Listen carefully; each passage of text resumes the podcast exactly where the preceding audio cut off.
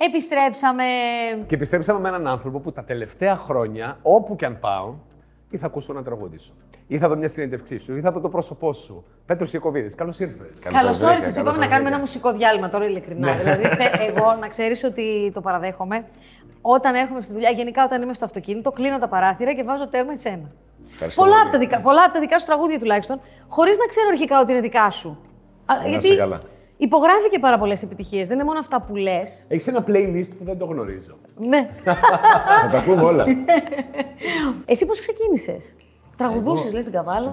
Στην Καβάλα, 13 χρονών. 13 χρονών τραγουδούσες. Ναι, πρώτη γυμνασίου. Πώς αφήνανε? Δεν είχε επιθεώρηση εργασίας, τέτοια αυτά. Ήμουνα με τον πατέρα μου κάθε βράδυ. Ο μπαμπάς σου είναι μουσικός? Όχι, καμία σχέση. Ο πατέρας μου ήταν με τον αθλητισμό ποδοσφαιριστής και μετά είχε εστιατόριο στην Καβάλα. Αλλά από μικρός εγώ είχα ασχοληθεί. Ναι, με τον μπουζούκι είχα ξεκινήσει από νηπιαγωγείο. Και κάποια στιγμή ο δάσκαλος που έκανα μπουζούκι ήταν μαέστρος σε ένα νυχτερινό κέντρο στην Καβάλα. Και ήμουνα πρώτη γυμνασίου, θυμάμαι, και μου πήρε τηλέφωνο στο χωριό, ήμασταν στο χωριό διακοπές. Και μου λέει το βράδυ, το απόγευμα μου λέει, έλα να κάνεις, λέει, πρόβες. Μου λέει, τι πρόβες? Νόμιζα μπουζούκι. Ναι. Μου λέει, πρόβες. Μου λέει, θα ξεκινήσεις αύριο. Ήταν μετά από 2 μέρες τα Χριστούγεννα. Α, έχεις διακοπές. Λέω, τι λέει τώρα, πού να ξεκινήσω? Και πάω. Είχε συνεννοηθεί με τον πατέρα μου όμως. Ο πατέρας μου το γνώριζε. Και πήγα, έκανα 2-3 τραγούδια πρόβα, τραγούδισα και έτσι ξεκίνησα. Ο μικρός. Ναι. Δεν είχες σχολείο την άλλη μέρα, ήταν μόνο σε διακοπές? Κοίταξε, μέχρι και να τελειώσω και το Λύκειο, επειδή έτυχε τότε που ήταν ακόμα, δουλεύουμε 5-6 μέρες, ήταν ακόμα αρκετές μέρες, πήγαινε κατευθείαν στο σχολείο.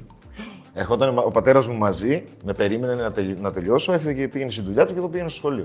Κάθε μέρα όμως ο πατέρας μου, δεν μ' άφησε ποτέ μόνος μου. Και εσύ άϊπνος κάθε μέρα στο σχολείο? Στο σχολείο τι σου λέγανε οι καθηγητές, βοηθούσαν, έτσι? Και πώς έφτασες να γράφεις και μάλιστα για μεγάλα ονόματα? Ας πούμε, την Νατάσσα Θεοδωρίδου. Έγραψε την Νατάσσα το μεταξύ και ήταν και ο ύμνος του καλοκαιριού μαζί με το Η Αθήνα μου του Αργυρού. Εγώ, κοίταξε, η αλήθεια είναι ότι έγραψα. Τα πρώτα τραγούδια που έγραφα ήταν στα κείμενα. Μιλάμε για το παραδόθηκα. Στο σχολείο. Παραδόθηκα σε σένα. Το παραδόθηκα. Έτσι ξεκίνησα να γράφω στο σχολείο που πήγαινα.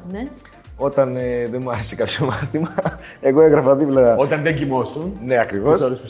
Νομίζω στα αρχαία και στα κείμενα έγραφα δίπλα. Γι' αυτό λες τα κείμενα, κατάλαβες, και πρόσφατα αυτός. Ναι. Δεν το ήξερα ότι τραγουδούσες από τόσο μικρός, αλλά εκείνη την εποχή δεν υπήρχαν δυσκολίες, δεν υπήρχε καταρχήν αμφισβήτηση. Δεύτερον, να βγαίνεις και να χαμογελάνε. Γιατί το να δεις ένα παιδάκι να τραγουδάει είναι διαφορετικό. Ναι, εντάξει. Κοίταξε, η αλήθεια είναι ότι όταν πρώτο ξεκίνησα, είχα βάλει ένα κουστούμι το οποίο ήταν τεράστιο. Φυσικά. Λοιπόν, και την πρώτη φορά που βγαίνω, με κοιτούσαν λίγο περίεργα. Τι έλεγες? Ποιο ήταν το πρώτο τραγούδι? Νομίζω το Αρρωσταίνω και το Ξενυχτάω του Τσαλίκη ήταν. Τα ξημερώματα, πότε τα έγραψες? 61 εκατομμύρια views. Ναι. Πώς λέγανε μετά 150.000 δίσκους. Ναι, έχει νομίζω γύρω στους 5 με 6 μήνες πριν το κυκλοφορήσει ο Κωνσταντίνος το είχα γράψει. Εσύ πήγες με το τραγούδι, το κανονιστήρια κλπ. Ή εσύ πήγες με το τραγούδι? Όχι, με τον Κωνσταντίνο. Είμαστε πολύ φίλοι με τον Κωνσταντίνο. Τότε συνεργαζόμασταν μαζί μας στο Φαντασία. Ναι. Και ακούγαμε τραγούδια.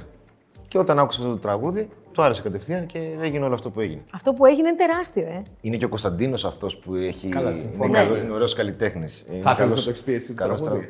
Εντάξει, από τη στιγμή που τα γράφω, εννοείται ότι θέλω να πω τα τραγούδια μου, αλλά πίστεψέ μου ότι είναι μεγάλη χαρά να ακούσω από έναν άλλο καλλιτέχνη ένα τραγούδι σου στο ραδιόφωνο ή στο YouTube ή παντού και να βλέπεις ότι κάνει τόση επιτυχία. Εμένα μου άρεσε πολύ. Ποιος είναι πιο εύκολος, η Νατάσσα, ο Κωνσταντίνος ή ξέρω εγώ, πες μου ένα άλλο τρίτο που συνεργάστηκε?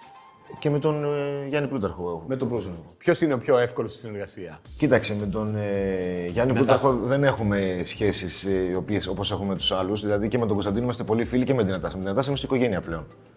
Αλλά έχουμε τις κωδικές μας, τα βρίσκουμε. Δεν νομίζω ότι υπάρχει δυσκολία σε αυτό το κομμάτι. Πέτρος, σε ευχαριστούμε πάρα πολύ που ήρθες. Καλή τύχη. Δεν με κοιτάς έτσι εσύ. Τίποτα. Καλή συνέχεια στο τραγούδι σου που μόλις κυκλοφόρησε. Μόλις έχει ένα μήνα. Έχει 2 εβδομάδες. Μη θυμώνεις. Ναι, από την εταιρεία μου, τη Μήνο CMI. Καλή τύχη σε όλα και στο καινούργιο σου single και σε σένα που σε βλέπουμε τα τελευταία χρόνια ξεχωρίζεις. Είσαι από αυτούς που έχουν ξεχωρίσει. Να πάνε όλα καλά. Καλή επιτυχία, καλή συνέχεια. Πάμε εμείς. Πού πάμε τώρα?